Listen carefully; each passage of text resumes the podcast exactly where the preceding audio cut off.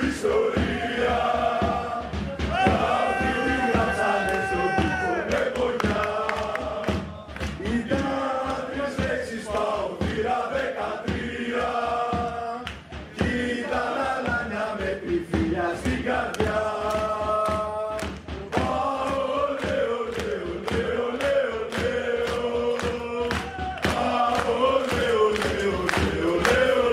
Καλησπέρα σας. Είναι το δεύτερο επεισόδιο «Ο Πάο έχει τη δική του ιστορία» στο Παναθηναϊκός 24.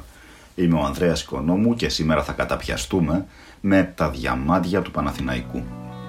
Με αφορμή την άφηξη του Superstar Χεζόνια στο Παναθηναϊκό, θα κάνουμε ένα οδηπορικό στον χρόνο μιλώντας για παίκτες οι οποίοι κατόρθωσαν κάτι πολύ σπουδαιότερο από το να βάλουν γκολ, να κατακτήσουν τίτλους ή να κάνουν εντυπωσιακά καρφώματα είναι οι παίκτες που γέννησαν νέους Παναθηναϊκούς. Έτσι θα ορίσουμε για τη σημερινή εκπομπή τη λέξη διαμάδια, ως τους αθλητές αυτούς που το όνομά τους και η παρουσία τους ακτινοβολεί τόσο έντονα ώστε ένα νέο παιδί να θέλει να ακολουθήσει την ομάδα στην οποία αυτοί αγωνίζονται.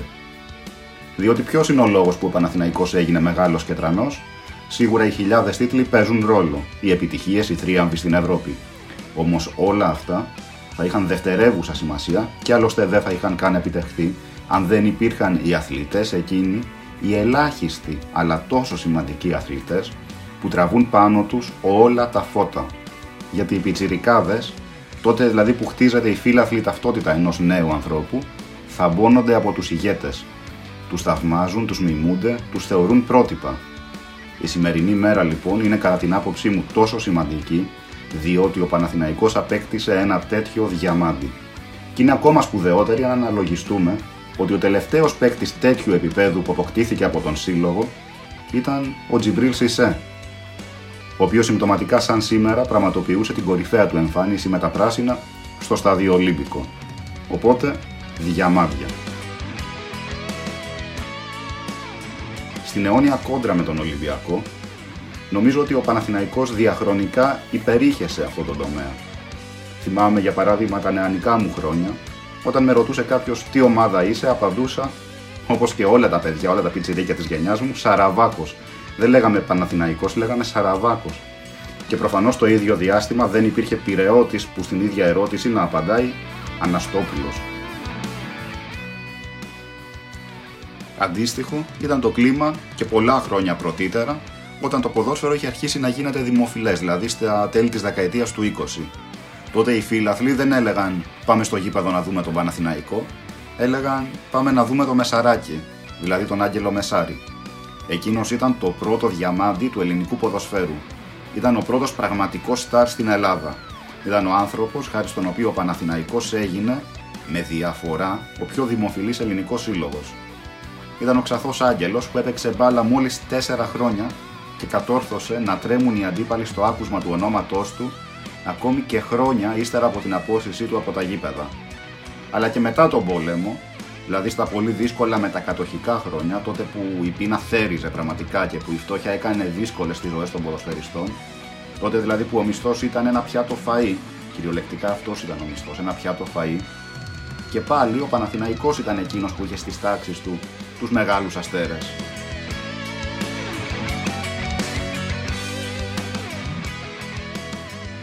Και δεν υπήρχε προσωπικότητα εκείνα τα χρόνια που να λάμπει περισσότερο από τον Κώστα Λινοξυλάκη, τον γόη του ελληνικού ποδοσφαίρου, τον παίκτη που γοήτευε τους φιλάθλους, αλλά ακόμα και όσους δεν ήταν λάτρεις στον σπορ, με το απαράμιλο ταλέντο του. Και φυσικά γνωρίζουμε καλά ότι δεν γοήτευε μόνο τους στάρ, αλλά και τις γυναίκες, όπως για παράδειγμα την Αλίκη Βουλιφλάκη, αλλά και τη Ρίκα Διαλυνά. Είναι γεγονός πως ο Ολυμπιακός εκείνα τα χρόνια κυριαρχούσε στα γήπεδα κατακτώντας τον έναν τίτλο πίσω από τον άλλο. Όμως είναι και πάλι γεγονός ότι ο Παναθηναϊκός κυριαρχούσε στις προσωπικότητες και αυτό ίσως να είναι και σημαντικότερο. Γιατί όταν οι πυρεώτε είχαν Μουστακλή, Μουράτη και Μπέμπι, ο Παναθηναϊκός είχε Λινοξυλάκι, Πανάκι και τον δάσκαλο Παπαντονίου. Και όταν ο Ολυμπιακός απέκτησε τον πράσινο κάποτε στα αισθήματα μεταξύ μας Σιδέρι, ο Παναθηναϊκός απάντησε με δωμάζο. Με τον παίκτη δηλαδή που ανάγκασε όλη την Ελλάδα να μάθει το ποδόσφαιρο με τον στρατηγό που έκανε την Ελλάδα για πρώτη και μοναδική φορά στα χρονικά, όλους τους Έλληνες να υποστηρίζουν μία ομάδα, τον Παναθηναϊκό. Προφανώς αυτό συνέβη στην επική πορεία μέχρι τον τελικό του Wembley το 1971.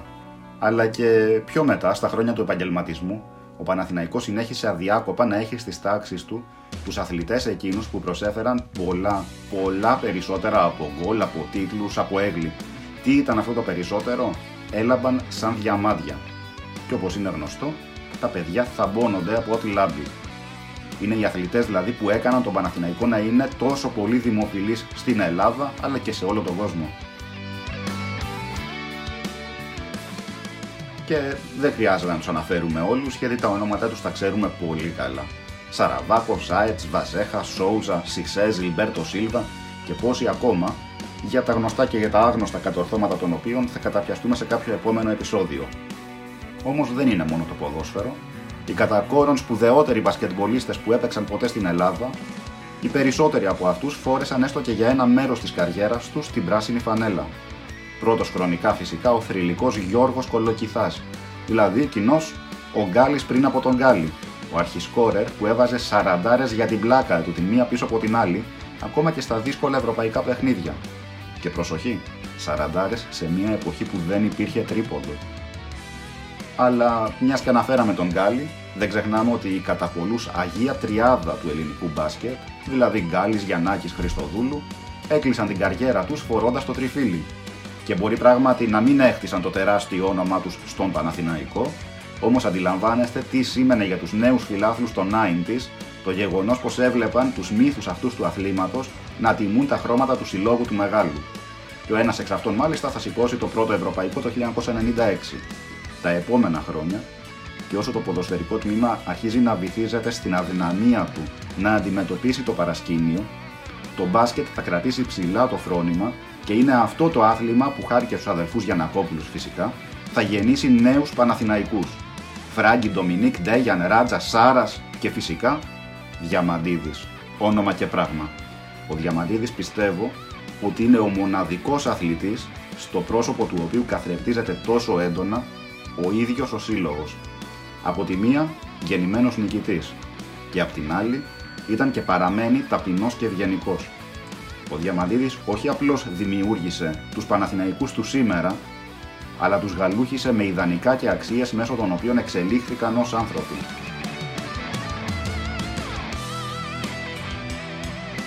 Και φτάνουμε στον Καλάθι, ο οποίος με τα καλά του και με τα στραβά του, νομίζω ότι σε έναν βαθμό θα ήταν υποκριτικό να μην το αναγνωρίσουμε, ήταν ο τελευταίος μεγάλος ηγέτης του Παναθηναϊκού. Ενδεχομένως μπορεί και ο Νέντοβιτς να θεωρηθεί τέτοιος, όμως χρειάζεται αρκετός χρόνος για να το διαπιστώσουμε. Οπότε, καταλήγουμε εκεί που ξεκίνησε η σημερινή εκπομπή, στην πραγματική σημασία της απόκτησης του Χεζόνια. Γιατί στα δικά μου μάτια, OK, εξασφαλίσαμε το πρωτάθλημα, που ίσως να μην ήταν και καθόλου εξασφαλισμένο, θα διευρύνουμε και το απίστευτο σερί των 25 σεζόν με έναν τουλάχιστον τίτλο. OK, έχουμε και κάποιες ελπίδες για να πιάσουμε οκτάδα στην Ευρωλίγκα αλλά το μεγάλο κέρδος είναι άλλο. Σε μια περίοδο που η δεξαμενή πράσινων διαμαντιών έδειχνε να στερεύει επικίνδυνα, και όταν λέω επικίνδυνα εννοώ ως προς τη δημοτικότητα του συλλόγου στη νέα γενιά, το μπάσκετ για άλλη μία φορά σηκώνει στις πλάτες του όλο τον όμιλο. Πλέον ο Παναθηναϊκός έχει ξανά έναν παγκόσμιας κλάσης αστέρας στις τάξεις του. Έναν αθλητή τη φανέλα του οποίου θα φοράνε τα πιτσιρίκια όταν με το καλό βγουν ξανά στις μπασκέτες, στις αλάνε κάθε γειτονιάς. Έναν παίκτη που όταν θα ρωτάς τον Μπόμπιρα σε κάθε γωνιά της χώρας τι ομάδα υποστηρίζεις, θα σου απαντάει Παναθηναϊκός Χεζόνια.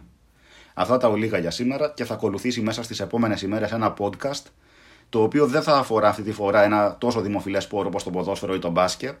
Είναι ένα σπορ το οποίο μπορεί να μην γεννά νέους Παναθηναϊκούς, όμως οι επιτυχίες του δεν μπορούν να αφήσουν κανέναν ασυγκίνητο. Δεν θα σας αποκαλύψω ακόμα ποιο είναι, θα το μάθετε στο επόμενο podcast. Έως τότε όμως, στο βιβλία.pao.gr μπορείτε να βρείτε τα βιβλία και τα κόμικ της εκδοτικής μας. Και μιας και μιλήσαμε για τον Άγγελο Μεσάρη, να πούμε ότι στην τελευταία μας έκδοση, δηλαδή στο βιβλίο Εβάλαμε 8, εκεί δημοσιεύεται για πρώτη φορά ένα μέρος από το προσωπικό αρχείο του Ξανθού Άγγελου. Οπότε βιβλία.pao.gr και τα λέμε σύντομα.